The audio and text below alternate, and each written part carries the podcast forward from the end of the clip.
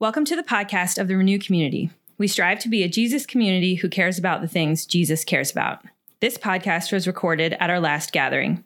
Teaching like this is how we worship together every other week. We look to the scriptures seeking to become more like Christ. We're glad you're listening. It's just so cool to see um, when we come back into September, just how the life of Renew really seems to explode and get really exciting again. Um, but welcome back from the summer. You guys all look good. A uh, few tans still left out there.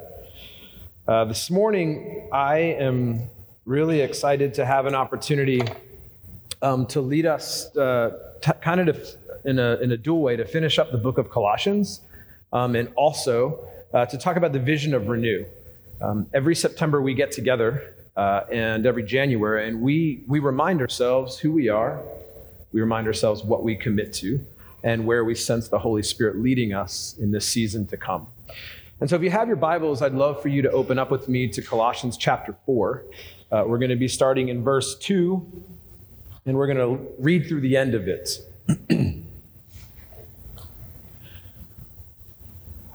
it says this Devote yourselves to prayer keeping alert with thanksgiving. At the same time, pray for us as well that God would open us a door for the word, that we may declare the mystery of Christ for which I am in prison, so that I may reveal it clearly as I should. Conduct yourselves wisely towards outsiders, making the most of the time. Let your speech always be gracious, seasoned with salt, so that you may know how you ought to answer everyone. Tychicus will tell you all the news about me. He is a beloved brother, a faithful minister, and a fellow servant in the Lord. I have sent him to you for this very purpose, so that you may know how we are, and that he may encourage your hearts. He is coming with one, Onesimus, the faithful and beloved brother, who is one of you. They will tell you about everything here. Aristarchus, my fellow prisoner, greets you, as does Mark, the cousin of Barnabas, concerning whom you have received instructions. If he comes to you, welcome him. And Jesus, who is called Justus, greets you. These are the only ones of the circumcision among my coworkers for the kingdom of God, and they have been a comfort to me. Epaphras, who is one of you, a servant of Jesus Christ, greets you. He is always wrestling in his prayers on your behalf, so that you may stand mature and fully assured in everything that God wills.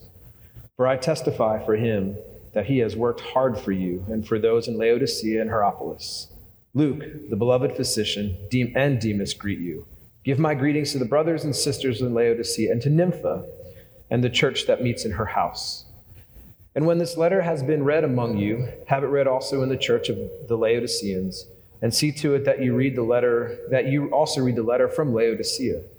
And say to Archippus, see that you complete the task that you have received in the Lord.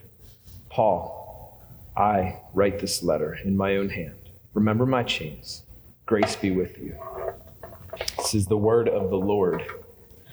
And all God's people said, There we go.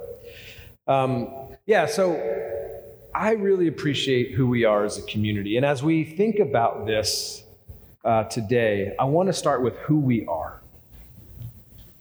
And so, since the beginning, Renew has been a community of skeptics and dreamers. And many of us who call Renew home over the years, including the pastor, have a story that goes something like this I was part of the church when I was younger or during a season and I was burned or deeply wounded by it, so I left and came to this place as my last ditch effort. My faith in God was intact, but my faith in the church was severely damaged. And many of us began the journey of allowing the Spirit and the witness of the community to mess with our inaccurate views of God and the church some of the mantras that we have is this idea of being a community where people can belong before they believe, so that there's this runway of faith to recognize that not everyone shows up in this place and just gets it, but we are all on this beautiful journey of understanding who Christ is and who he's calling us to become. Uh, we talk about the word skeptics, but I want to make sure that I don't dwell there. It's, skeptics are people who are leaning in. They're asking questions. Some of you hearing about the prayer walk may have been like, that sounds way too religious for me. And I want to tell you to lean in. Usually, things that make you the most uncomfortable force you to grow. And so I want to encourage you in that. Cynics lean out. And a lot of times we see cynics kind of come and they're like, this is dumb, and they leave. And that's, that's the difference between a skeptic and a cynic. But we are a community where no perfect people are allowed. That begins with me uh, and Ben. Not so much Ben. Um, but it starts with us pastors. And it also is this beautiful reminder that when we come to God with our sin and our brokenness, we are not meant with an angry, judgmental, ticked off dad. We're not meant with the dad who is so disappointed that he's out having a smoke break because he can't deal with you. But we're meant with his kindness, his love, his compassion. And those things are what pulls us into his love and new life. We're also a community that longs to be and is continuing to fight to become naturally supernatural. We submit the structure of what we do at Renew to the Holy Spirit. We will continue to pray for miracles and healing. I am haunted by the question that I heard about because I was up with the kids when there was a song that was played about miracles. And Michael Smith stood up and said, Do we believe this?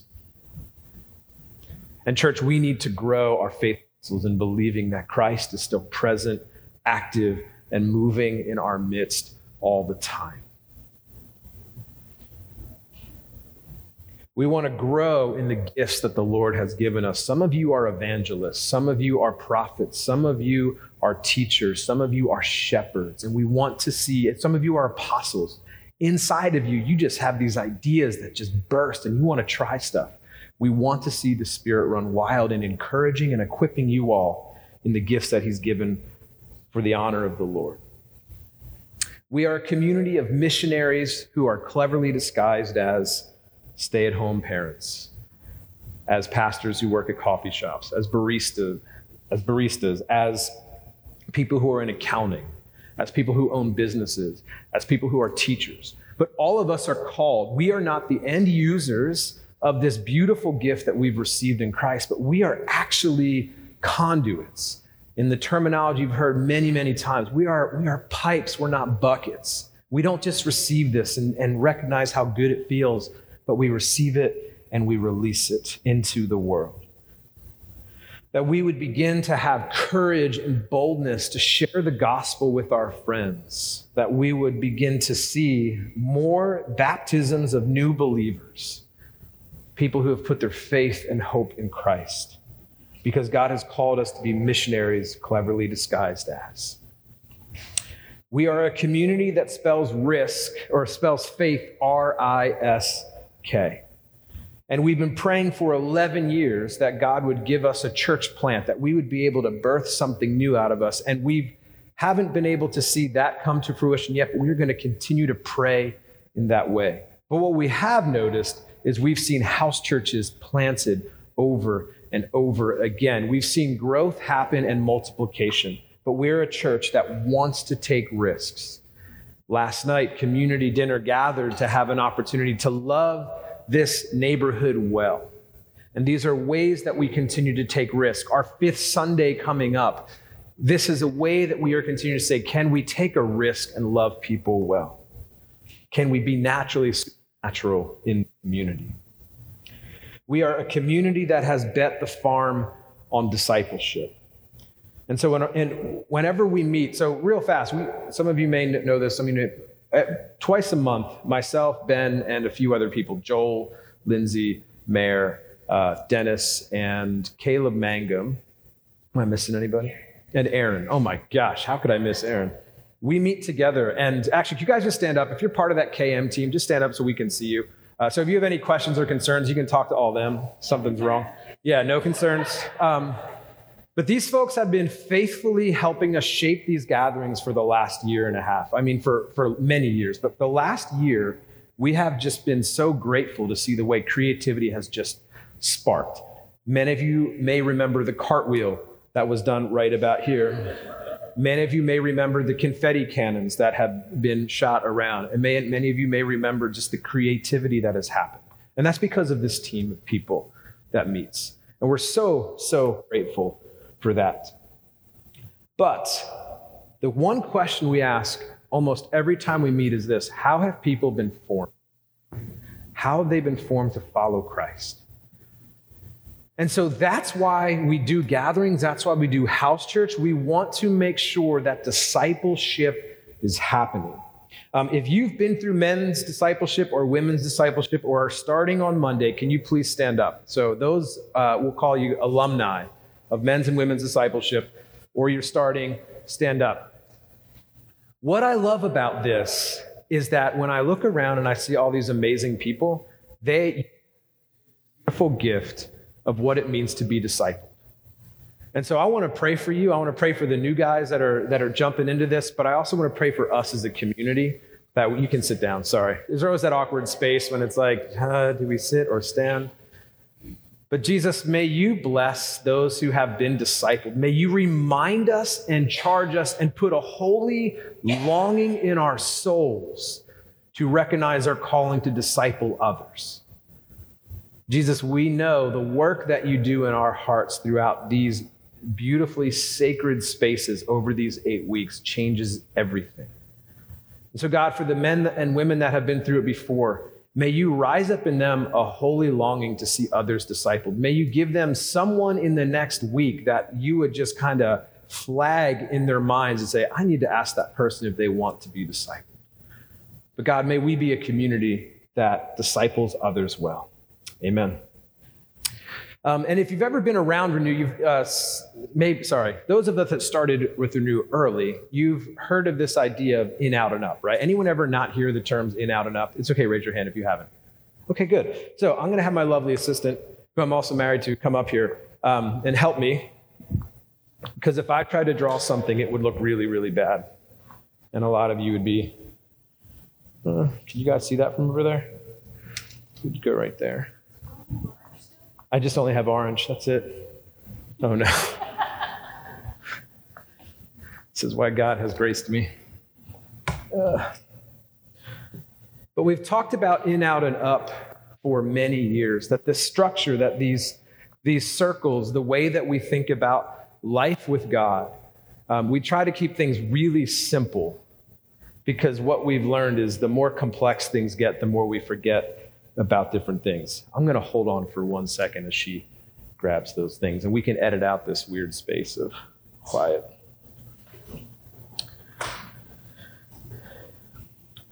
But this is really where the story of Colossians comes in for me.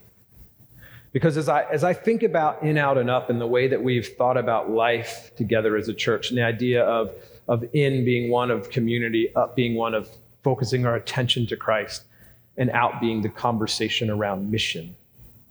Uh, the Lord's really stirred and changed some things in my own soul in this way over the last few years, especially as I begin to look at Colossians.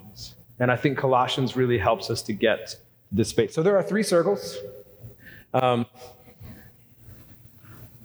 very good. and the first one is in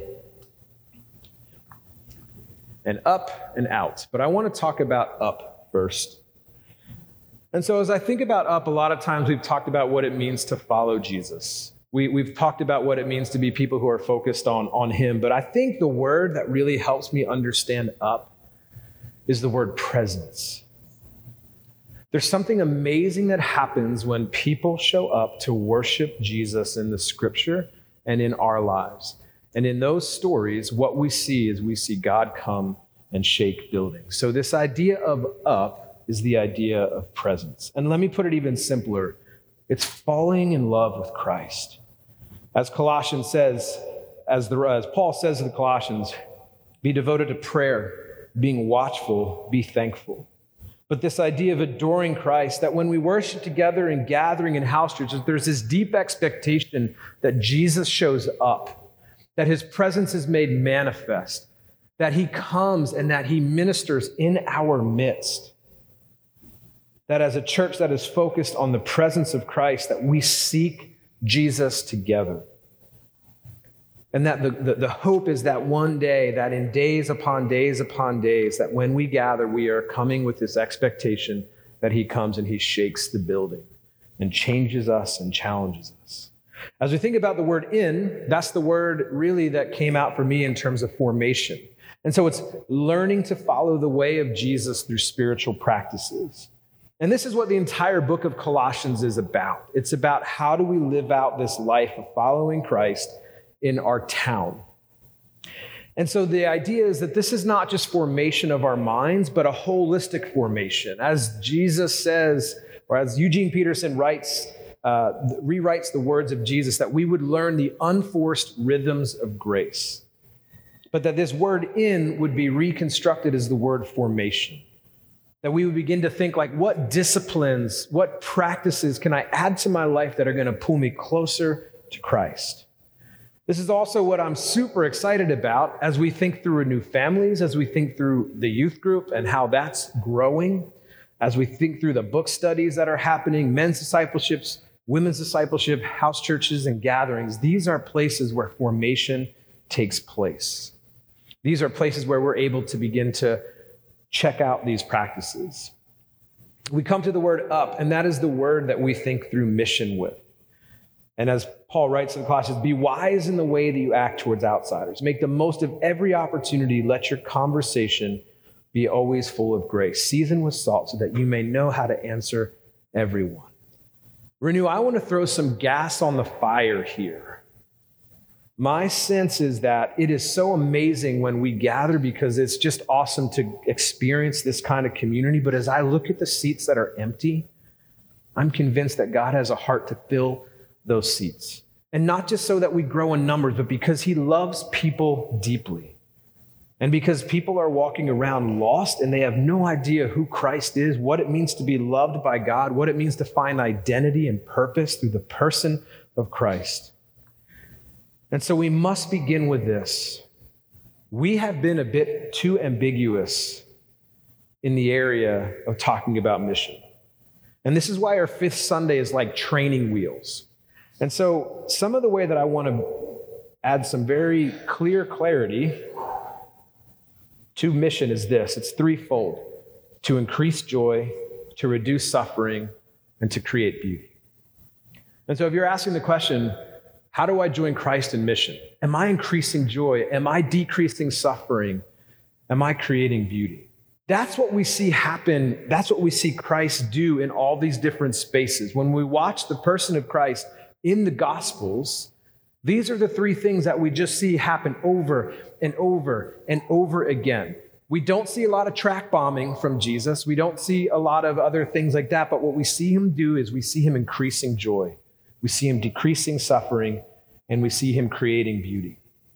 And so, Renew, that's why we're doing this fifth Sunday, because we need to grow in this, because this is what we get to do. There is so much fun to be had as we join with the Spirit and the work of Christ in the world around us. And I want to add a new one because sometimes these diagrams don't fully work. And it kind of goes around the entire thing. And that will be the word with.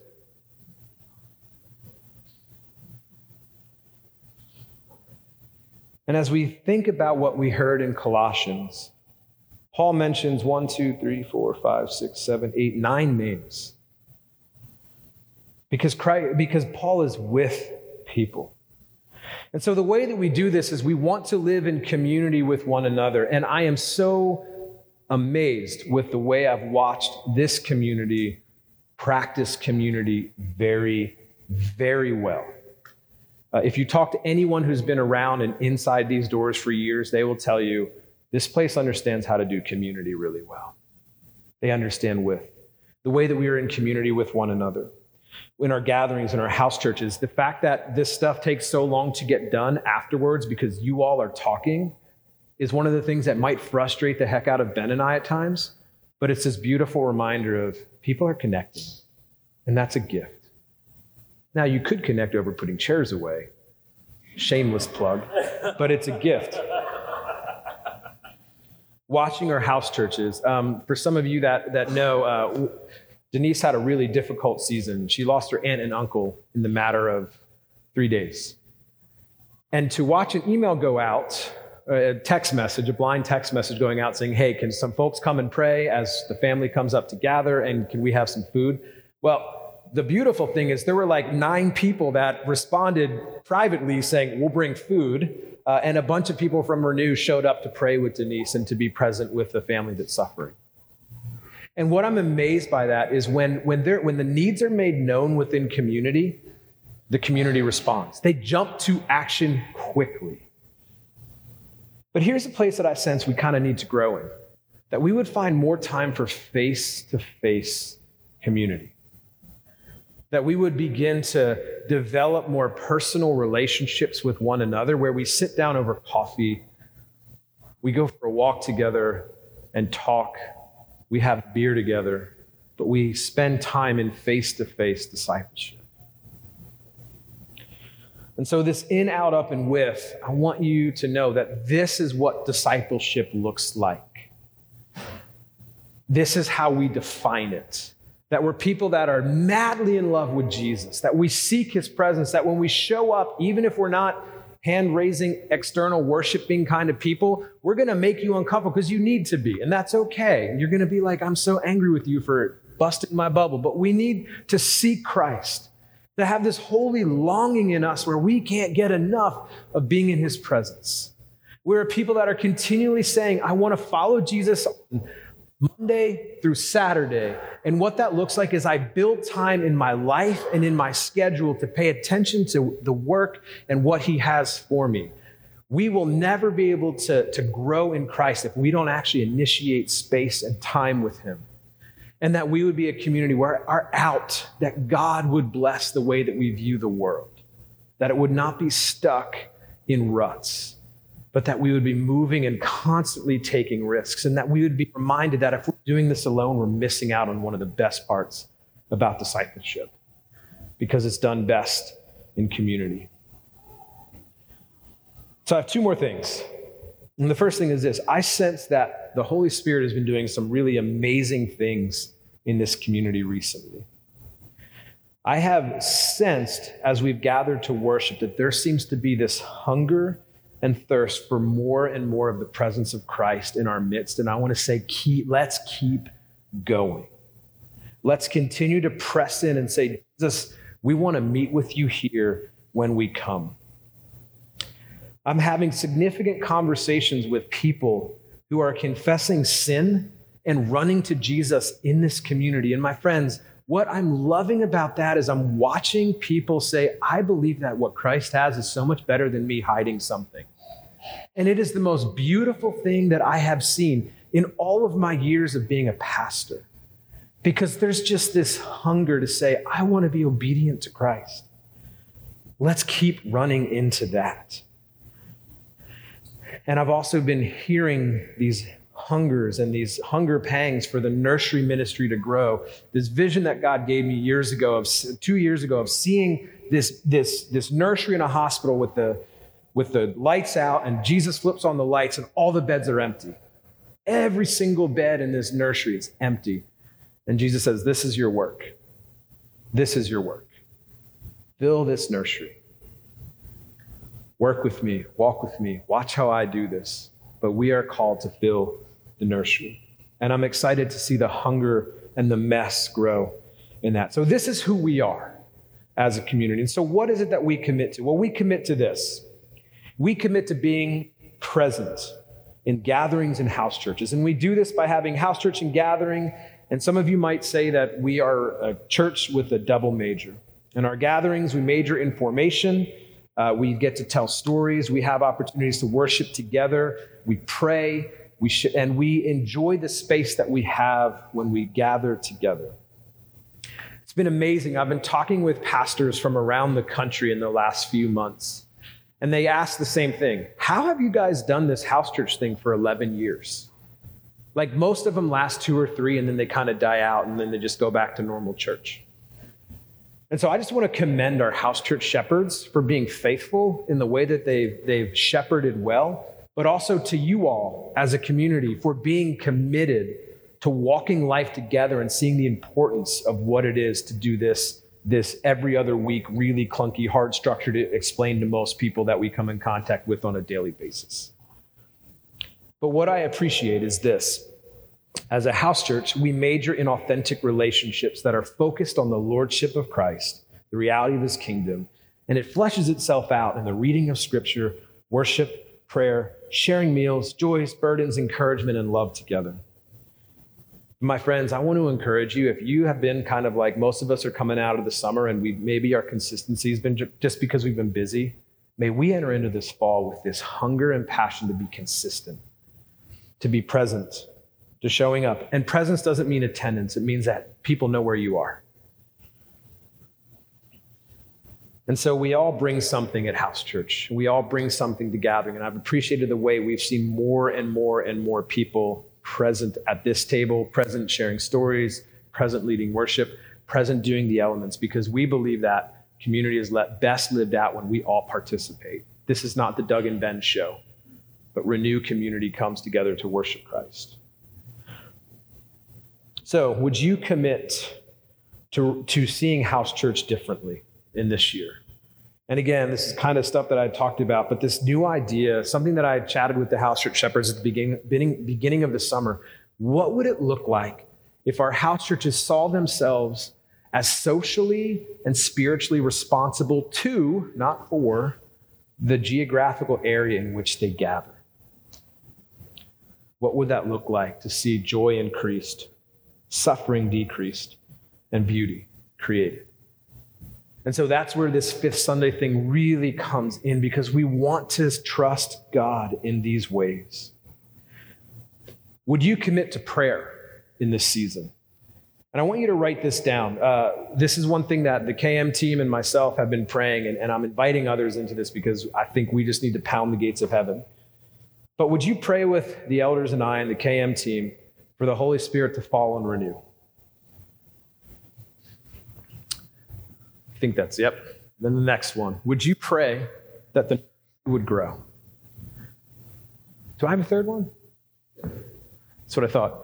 And that we would pray to be a people who are attentive and wanting to hear from the Lord on a regular basis. But would you pray those things with me in this season? The other two things that I want to ask you would you be willing, would you come, not willing, would you come on the 22nd to the prayer walk? And then lastly, it's this Tuesday night prayer, make one in the next three months. I'll babysit your kids. Just bring them up to my house. I'll put a lot of sugar in them and send them home late. And then lastly, and this is a big ask, but renew, would you commit to volunteering with our kids and, to, and for more bodies for setup and tear down? And lastly, would you commit, we need more people that are willing to join in with community dinner? And so I submit all these things to you and realize that this is an ask for you, and I want you to sit with it. And a lot of you here are like, man, I'm already serving in so many ways. I don't know if I can anymore. So just ask the Lord, Lord, where do you want me to be? We need another five to 10 leaders because a lot of leaders that are out there are out there every other week. And I'd love it if they were only out there once a month. I think it'd be a beautiful gift to them. And it'd be a beautiful gift to our community. They serve the body very well.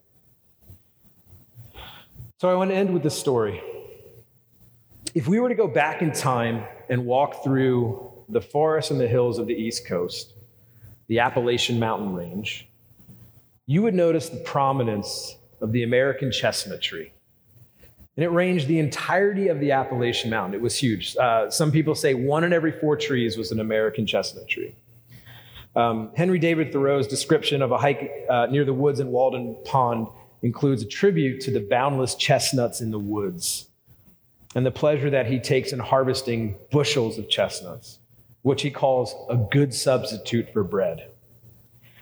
They sustained life in America for generations upon generations. But in 1904, something began to happen, and there was a documented case in New York of a chestnut tree that had some kind of infection.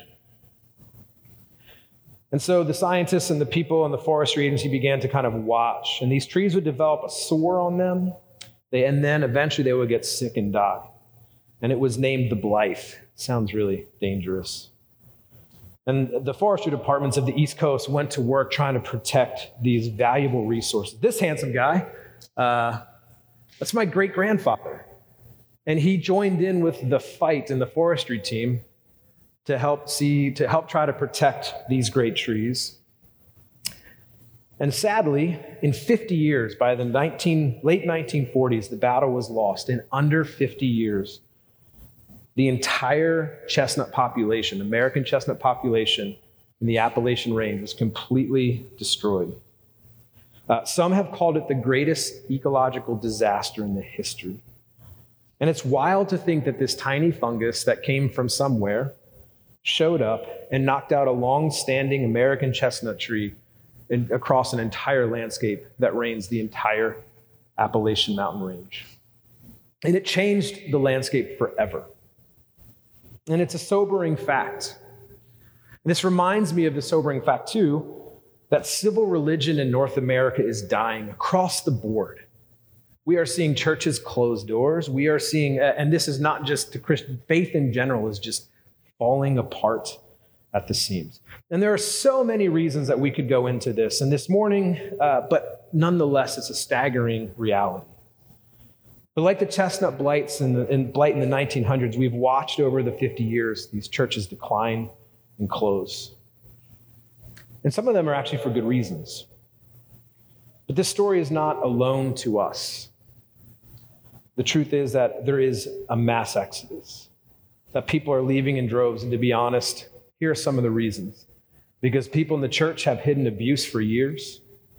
People in the church have hurt others in the name of Jesus. People in the church have been less than perfect. And people in the church have not lived up to their calling to be Christ. And I feel a need to pause here. And as a pastor, I recognize that I represent that to a lot of people in the community. I was reminded that yesterday at a wedding uh, where I'm pretty sure my wife and I may have been the only followers of Jesus there. And the, the conversations that I had opportunities to be in, to ask questions. When you think of the church, what do you, what do you, what do you hear? What do you feel?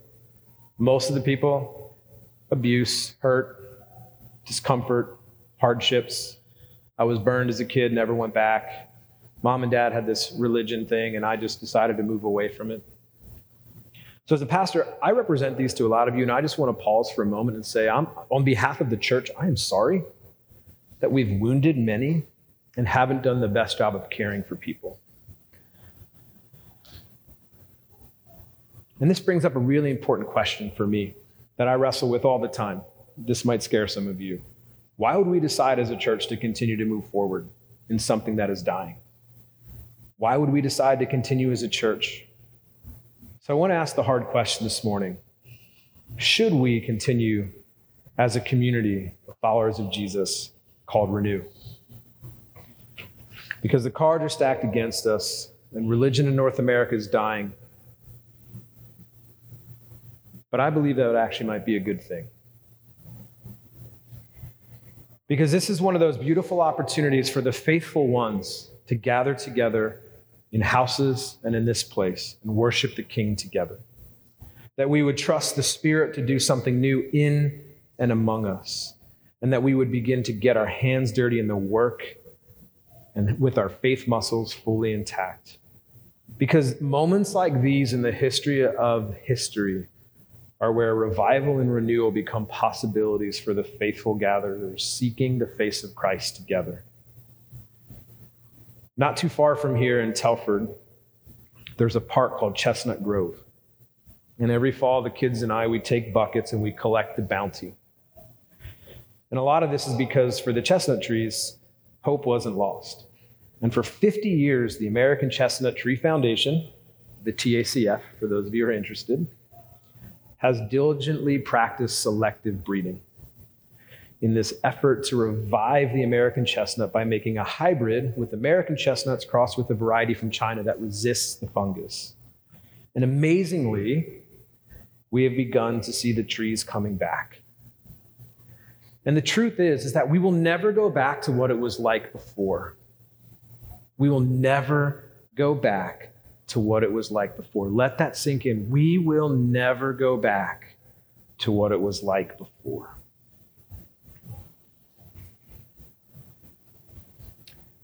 And it will never be like it was before. But there is always a way forward in the creativity and the hard work of mad scientists, skeptics, and dreamers. Renew, we are the mad scientists, we are the skeptics, and we are the dreamers who are figuring out a way to see Christ and his bride run wild in the places where it seems the church is all but gone. But it's going to look different. And you all have signed up for what this different thing looks like. There doesn't ever seem to be a going back to a church on every corner, but our hope is that we have one in every living room in every neighborhood. It doesn't look like there seems to be a way to go back to a fully Christian town, but our hope is that we would be people that are Christ in towns all around. And as I think about Colossians, this church that Paul started was completely gone in most, most scholars say within, within 60 to 100 years. It was just gone. The town was actually gone. But we are a part of, of the faithful in Colossae's heritage. What's spectacular about these chestnut trees is that although the trunks died, and that's this fungus killed the trunks, the roots are still alive and protected by something in the soil. Like even today, you can walk in the woods of the Appalachian Mountains and you will find these like rings of just decay and little shoots that have come up around. Like that still happens today. And so these little roots are pushing up these shoots, and some of them have become small chestnut trees. And year after year, some of them, most of them have died, but some have been able to grow with protection. People putting mud on, like, it's this really cool thing. They take mud and they pack mud around the open sores, and that soil heals the bark, it heals the tree. And as that tree grows, we've been able to, find, to actually have some that have started bearing seeds again, and then they end up dying. But the fact is, there is still this beautiful picture of hope that is coming. And my friends, that's our ethos. We spell faith R I S K. And it's like we push up these roots. And we're not sure if they're going to live all that long, but we trust that the root system in which we are deriving from is good and for us and with us always. The bride of Christ will never die. Jesus is madly in love with her. He's madly in love with us, and he will be faithful to us. And so, Renew, we are charged to tell a story like the last 50 years of the chestnut tree comeback, not the first 50 years. And so, what if we would imagine that the story we tell is like this? a church that seeks the presence of God, a church that admits when we've made mistakes and asks for forgiveness, a church that follows Jesus in practice on Monday through Saturday. What if we were a church that loves others well? A church that stays rooted in the story of Scripture, a church that lives out a renewed vision of family, and a church that takes risks. My friends, that's the story that Renew is faithfully trying to tell. Would you stand and worship the King with me this morning? Thank you for listening to the podcast of the Renew community. This in no way should replace the formation within a community of Jesus followers. If you are looking for a church, would like more information about Renew, or would like to give financially to this ministry, check out our website at renewcommunity.org.